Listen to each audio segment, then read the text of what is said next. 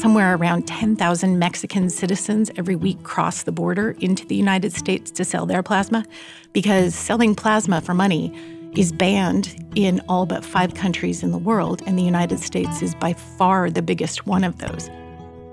Hello, and welcome to The Write Question, a radio program and podcast featuring authors from the American West and beyond. The Write Question is supported in part by Humanities Montana and members of Montana Public Radio, and by the Greater Montana Foundation, encouraging communication on issues, trends, and values of importance to Montanans. I'm Lauren Korn, speaking today with Kathleen McLaughlin, author of Blood Money The Story of Life, Death, and Profit Inside America's Blood Industry. This book is the result of a decade of investigations into America's plasma economy. It's a term coined by China during the 90s when plasma extraction, lauded by the Chinese government as a way into wealth and prosperity, aided in the HIV AIDS epidemic there. The plasma economy here in the US has learned a few lessons from China, but it is, as Kathleen writes in her book, quote, spread across hundreds of communities wherever economic conditions have become tough enough to drive people to sell pieces of themselves. Blood Money braids Kathleen's own experiences and dependence on plasma with a deep dive into the big business of plasma and the millions of Americans who, strapped for cash, are forced to depend on them.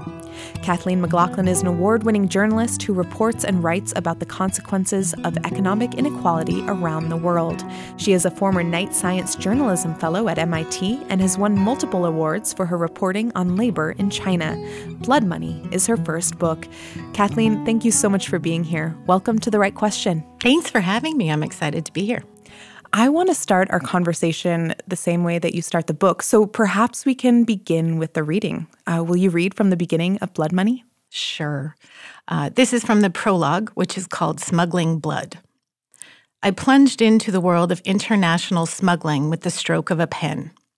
It was 2004 in Shanghai, and I had just told the first of many lies about the contents of my luggage. I had concealed in my suitcases a dozen glass vials of medication made from human blood extracted from people living elsewhere in the world. The Chinese government had banned exactly this imported blood and products made from blood decades earlier in the midst of a deadly crisis born partly of human blood.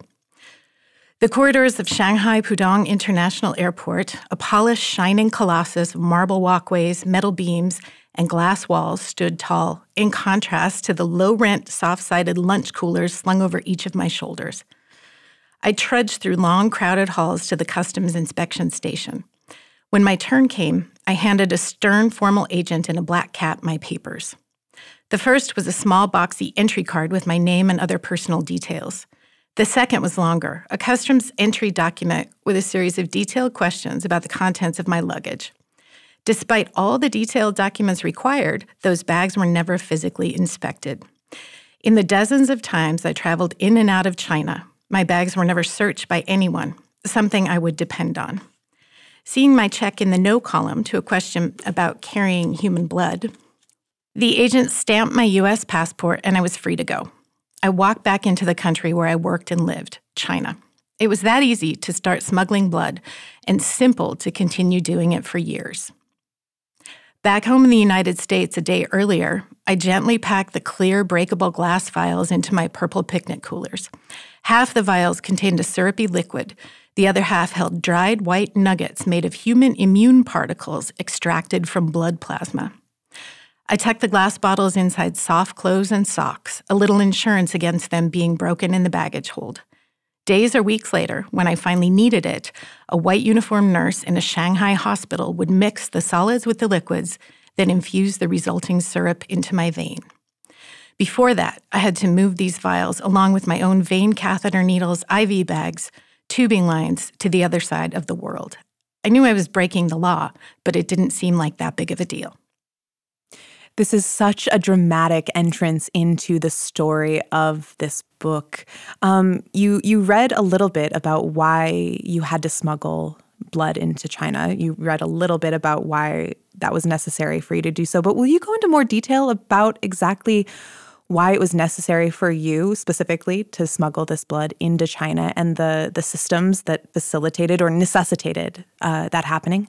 About 20 years ago, I was diagnosed with a very rare autoimmune disease that's actually pretty easy. I wouldn't say easy, but it's treatable. Um, but the treatment is very strange. It's um, it's a medication that's made from other people's immune particles drawn from their blood plasma. Um, I knew when I moved to China that their blood supply was not safe because in the 90s they had had a huge HIV and AIDS scandal that had been created through the paid plasma extraction economy. So in the 90s, China started a scheme to pay poor people for their blood plasma and then turn it into a global commodity. Within about a year and a half, they had HIV circulating through the plasma system. And somewhere uh, in the millions of Chinese people were infected with HIV through the, the paid plasma economy. Um, I say somewhere in the neighborhood of because we still don't know the true number. The government has pretty successfully covered up the number. But it had, by the time I moved to China in the early 2000s, it had been well enough documented and reported that I knew there was a serious safety problem with their blood and plasma supply that you couldn't rely on human blood products in that country because they had had this HIV scandal. There were also ongoing concerns about um, hepatitis C being spread through medications like the one that I took. So I needed to smuggle my own drugs in.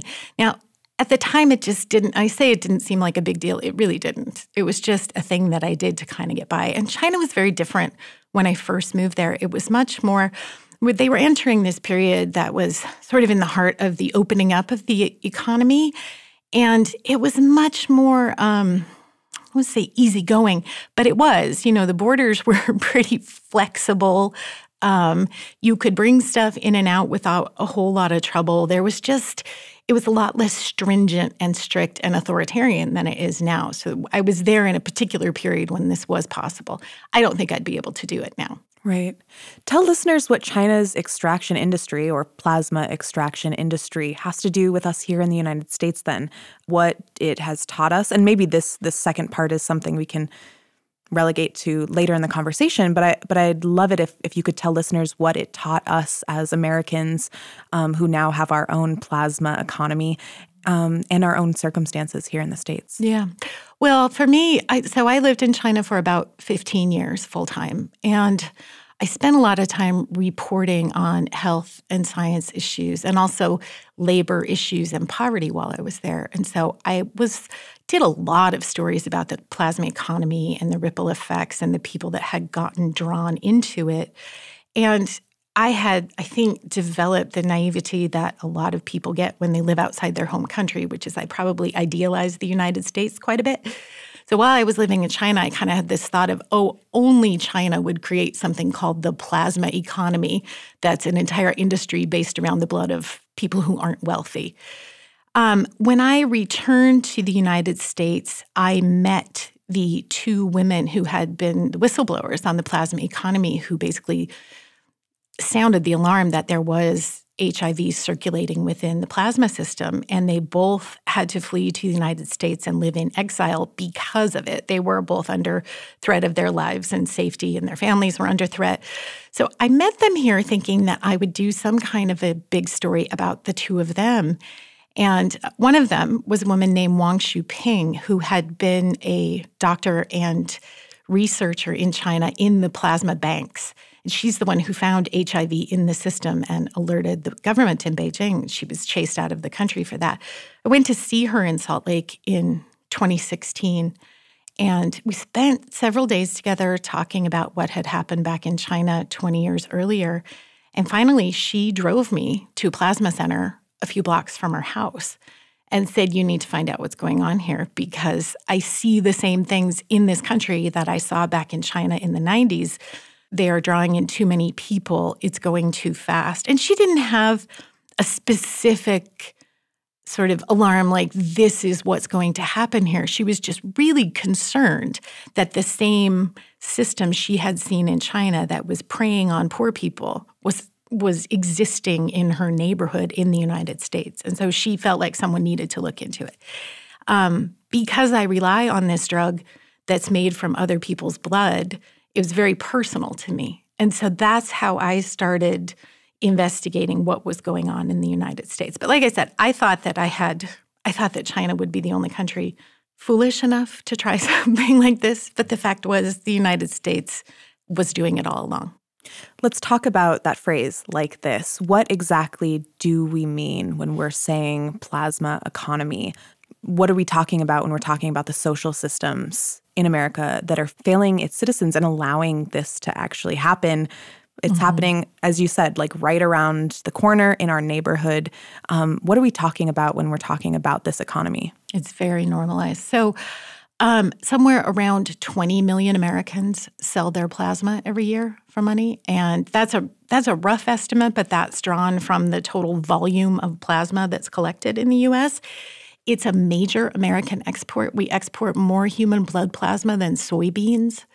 It's the the industry itself is over 20 billion dollars a year. It's a global commodity. So we have turned the economic hardship of people in the United States has been pretty well documented. I mean, wages don't keep pace with inflation. The cost of higher education is out of hand.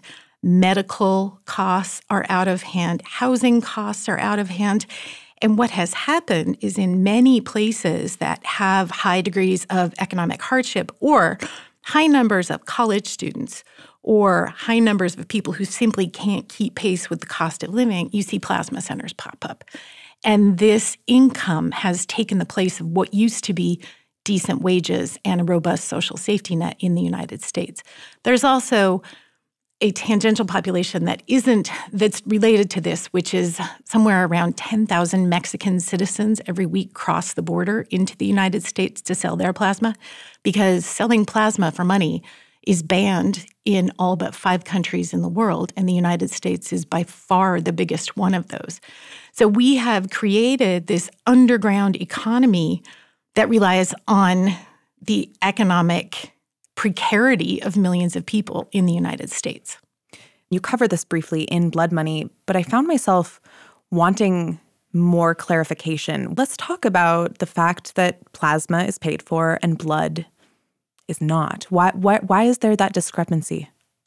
There is no good answer. It's just a thing that we decided in the 1970s could happen that blood donation shouldn't be paid and plasma is okay. And I said most of the rest of the world bans paid plasma. That's because international health agencies have recommended against paying people for their plasma because it can be exploitative this, you know, if you're paying someone for their body parts, there's a certain amount of exploitation in there. So the rest of the world, apart from five countries, has banned this practice. And we have just decided there's three things that you can get paid for in the United States blood plasma, sperm, and eggs. And we have just carved out exemptions for those body parts. And I, I mean, I can't, I wish I had a better explanation, but it's kind of just because plasma in particular, I think, is interesting. That's, you know, far and away the most common thing that people sell. Um, it's an interesting one because it has been stigmatized to a degree that most people assume it's only the poorest of the poor who are doing it, which is totally untrue. So I interviewed more than 100 people for this book who sell plasma. And I found a whole lot of middle class people do it for any number of different reasons. Um, a ton of college students, but a lot of just working middle class people do it to make up where their wages don't keep pace anymore. So I think that, and, and it's also, you know, it is this gray market. It has tagged as compensation for your time. So it is not categorized as labor. You could pay income taxes on it if you wanted to file those, but anyone who's selling plasma is not looking to pay extra taxes. So you have for profit plasma companies that are running this industry that don't want more attention. They don't want more scrutiny on what they're doing. And then you have people who are selling plasma who need the money, who don't want the system to get shut down. And I think those two things have combined to keep it a little bit underground from mainstream conversations and protected it from a lot of scrutiny otherwise. It's very interesting to me. Um, when I'm with, I was with a group of people recently at a gathering, and they were older, and I would say on the whole, on the wealthier side of the economic bracket, and not one of them had ever heard of selling plasma. But then when I talk to people who are younger and come from lower economic brackets, don't make as much money, they know all about it. So it's really kind of a dividing line in class in the United States. You're listening to a conversation with Kathleen McLaughlin, author of Blood Money. I'm Lauren Korn. This episode of The Write Question is supported by Chapter One Bookstore in Hamilton, Montana, a literary and community resource for the Bitterroot Valley, providing space to explore, discover, and share passions since 1974. More information can be found online at chapteronebookstore.com. In the book, you stood outside plasma extraction centers um, around the country and had many, many conversations on social media. You just said you spoke with how many people? More than 100. I think it was 107 in total. I'd have to look at my little spreadsheet, but it was more than 100. Right. And a lot of your book really centers around what you term geotargeting. So let's talk about geotargeting of plasma extraction centers. Um, you write in much of the book's first part about the Mountain West, that up until recently, it wasn't really an ideal place for these centers. Uh, that's changing. Let's talk about first geo-targeting, but then let's talk about specifically our region here, the, the Rocky Mountain West, and, and what's changing here when it comes to plasma. Sure. So there have been studies that show plasma centers tend to proliferate in poorer zip codes. It's a thing. And you can look at a map of where these places are in the United States. And just for clarity, I'm talking about the plasma centers that are run by the three or five ish for profit companies that are paying people for their plasma. So the big hotspots are the Rust Belt. Um, Michigan, Ohio, you know, these places that once had really big populations of pretty solid middle class, working class jobs that have really declined. Um, another one is the US Mexico border. And that's because it is such a draw for Mexican citizens to come into the US to earn this money. Um, the South. But yeah, the Mountain West was up until pretty recently kind of a blank spot on the plasma map. And Missoula's always had a plasma center, of course, because Missoula's always had a lot of lower income people. And so there's been one here for years and years and years. Bozeman's first one just opened about a year and a half ago. They didn't have one. So just in Montana alone, and that's the other thing. So to get a plasma center, you need a fairly large population. You also need a large population of people who need money. So I'll give you a comparison. Missoula has about what, 80,000 people now? Somewhere yeah, it's there. probably crawling higher, but yeah, right. 80,000 is probably accurate. Um, Flint, Michigan, used to have a lot more. They're down to about 75,000 now. Missoula has one plasma center, Flint has six.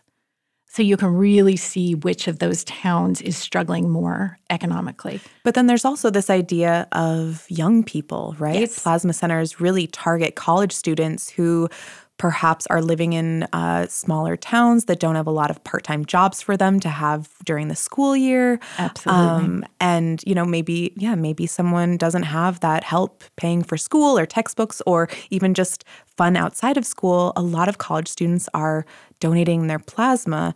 And so yeah, yeah. bozeman and missoula here in montana make a lot of sense. Right. So there's bozeman Missoula, Great Falls, and Billings all have plasma centers in Montana now. So the bigger population centers. Kalispell doesn't have one, and I think that's because the population's much older. So Bozeman and Missoula have the younger population because of the universities. And that's really a thing. You will see these centers geo target college towns like crazy. It's such a big thing. Let's talk about what that looks like. How do they target young people and college students? Are they uh, they send flyers out? What what does that actually look like when you're in those towns? Flyers billboards, um, it becomes kind of a cultural thing. So the place that I spent a lot of time is Rexburg, Idaho, which is home to Brigham Young University, Idaho. I believe they have about 10,000 students. It's a Mormon college. It's kind of the secondary to BYU in Utah.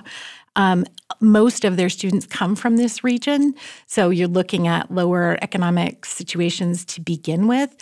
In Rexburg, there are I believe it's 35,000 residents and two plasma centers, which is the ratio there is pretty wild. You don't see places of 35,000 people with two plasma centers unless it's a major university. So there's a there's a Rexburg kind of influencer um, clothing and accessory place on Instagram, and a lot of their Rexburg branded stuff has things like t shirts that say plasma pays my tuition.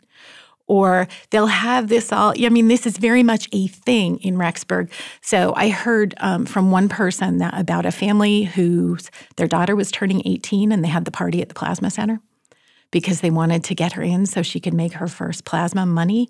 And I think that Rexburg's very interesting because there was very little stigma around it there compared to other places I went to in the US. It was just pretty open and the kids were fine talking about it. They were fine doing it and they just didn't think it was that big of a deal.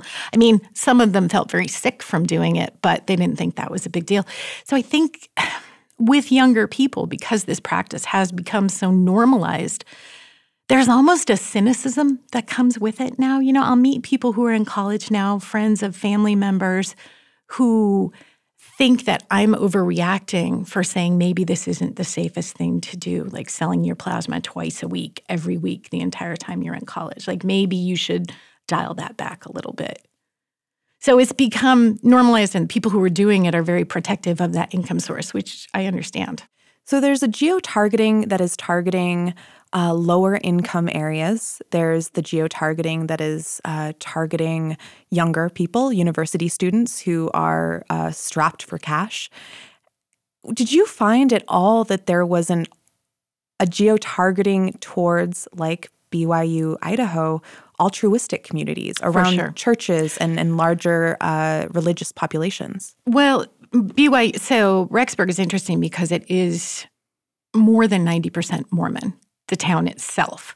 Um, I spoke to a Mormon friend about this, or an ex Mormon friend, who told me that basically it fits. Selling plasma fits a certain Mormon ideal because you are doing something altruistic, but you're also earning money at the same time. It's very pragmatic outlook on income and altruism. So I think there is, I mean, anecdotally, I can tell you that I have heard of plasma companies targeting specifically heavily Mormon places because it's a fit for those communities. I don't know that I've seen them so much in other religious areas. Wouldn't be surprised if there was a crossover in the South, though. Um, mm. One thing about the geotargeting that's interesting, though, is because of the way America is unequal, economic inequality often goes hand in hand with racial inequality. So you have communities that are targeted that tend to be less white or non white in the case of Flint, Michigan, or El Paso, Texas. Rexburg is really an outlier because it's almost entirely white and almost entirely Mormon. But the other places I went to were majority non white. And that tends to be, you know, a spinoff of the plasma economy targeting places that are poorer is they end up targeting communities that are also not white. I'm going to pivot a little bit um, and talk or ask a little bit more about your own relationship to this whole thing. You you mentioned at the beginning that you were diagnosed with an immune disorder, and that's really kind of your stakes in all of this. You mm-hmm. probably wouldn't have gotten so deep into this research had it not affected you directly. Will you talk about those complicated feelings? I feel like the, the feelings are really the the crux of the research and and and the reason for this book's appearance in the world. Um, but I'm wondering how you grapple with those feelings all the time, especially now that you know all of this information about the extraction industry. Yeah, it's been very. I mean, I guess I've been a journalist for 30 years, so my coping strategy for things that are bothering me socially is to do deep investigative reporting on them. And i think that's what happened here. Wasn't necessarily deliberate but i kind of couldn't get this out of my mind. And i have these infusions you know several times a year and i think about it the entire time. The thing that caught me is my infusions now cost $15000 a dose I know that people who are selling plasma get about 20 or 25 bucks every time they donate. There's a lot of profit in the middle. Now, obviously, there's some manufacturing in the middle. It's, I'm not getting a one to one plasma infusion, but there's a lot of money in this industry. And so it really was a matter of trying to figure out because the industry is exploiting people on one end and it, it's exploiting me on the other end. I don't believe any medication should cost $15,000 a dose in the wealthiest country in the world. So I really wanted to find out what was going on that allowed exploitation at both ends of the healthcare system. I mean, I think that I've had people ask me if I was worried that my reporting might jeopardize my medication source, but I guess I don't really care. I don't, I have a hard time living peacefully with the knowledge that there are millions of Americans who don't make enough money and so they have to sell their body parts in order to get by. You just mentioned kind of the attention that your book has been getting and friends asking if, if you're worried about it. And I'm wondering what kinds of conversations you've been having along the way throughout this past year um, since your book has been published. If you see its publication as a catalyst for change in some way, are you seeing those conversations reaching you know the big business that this book is coming up against i'm, I'm wondering how you see it actually facilitating change? That's a good question. And I've thought about that too. So, most of the conversations that I have had are people telling me that they've sold plasma. You know, and this is even friends and family members that I didn't know had done it have told me now, oh, I did this for three years. Or, you know, people want to talk about it when they realize that you understand what it is and you're not judging them for doing that. I also think there is a whole kind of subpopulation who are just interested in the topic because a lot of people don't know anything about it, but it inc- it involves so many members of American society that they want to know what's going on. I think that in terms of affecting change, I mean, I don't think we're getting rid of the paid plasma economy. It's too embedded in our society. Like if I had a wand that I could wave that could fix everything, I would raise everyone's wages and you know lower the cost of higher education and fix the healthcare system and do all of this so that people wouldn't be financially desperate and need to go to these extremes to do that. Um, the thing to keep in mind about this industry i guess that i want to say is we're not just providing plasma for the united states. This is a global export. We are we are the largest source provider of human blood plasma in the world. So people in America are being essentially mined for their parts to make a profitable product that's sold all around the world. So I think that that's something we should look at. But if we're going to keep the system and allow people to earn money on their blood, they should make a lot more money. Because right now, most of that money is going somewhere in the middle. Most of the money between where I spend $15,000 per treatment and donors are getting $25. The amount in the middle is going somewhere else. So I think that donors should get paid a lot more.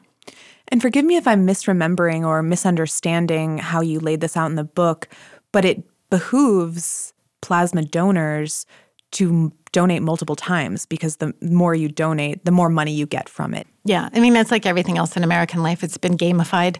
So you download your app for your plasma center and you get points and incentives and bonuses and referral points. So the ideal plasma donor goes twice a week for years and years and years on end.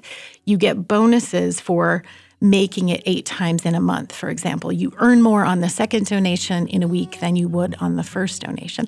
And somehow we say this isn't labor we say it's a token of appreciation for your time, but it's very. That was Kathleen McLaughlin, author of Blood Money, out in paperback from Atria and One Signal Publishers, imprints of Simon and Schuster. Look for more information about Kathleen at mtpr.org, where you can also subscribe to our podcast and follow us on Facebook and Instagram. You've been listening to The Write Question. This episode was produced by Chris Moyles and me. I'm your host, Lauren Korn. Chris also engineered this episode. The artwork for The Write Question was designed by Molly Russell, and our music was written and recorded by John Floridis. Funding for The Write Question is provided in part by the Greater Montana Foundation, encouraging communication on issues, trends, and values of importance to Montanans. Many thanks to Humanities Montana for supporting this program since 2008, and thank you for listening. The Write Question is a production of Montana Public Radio.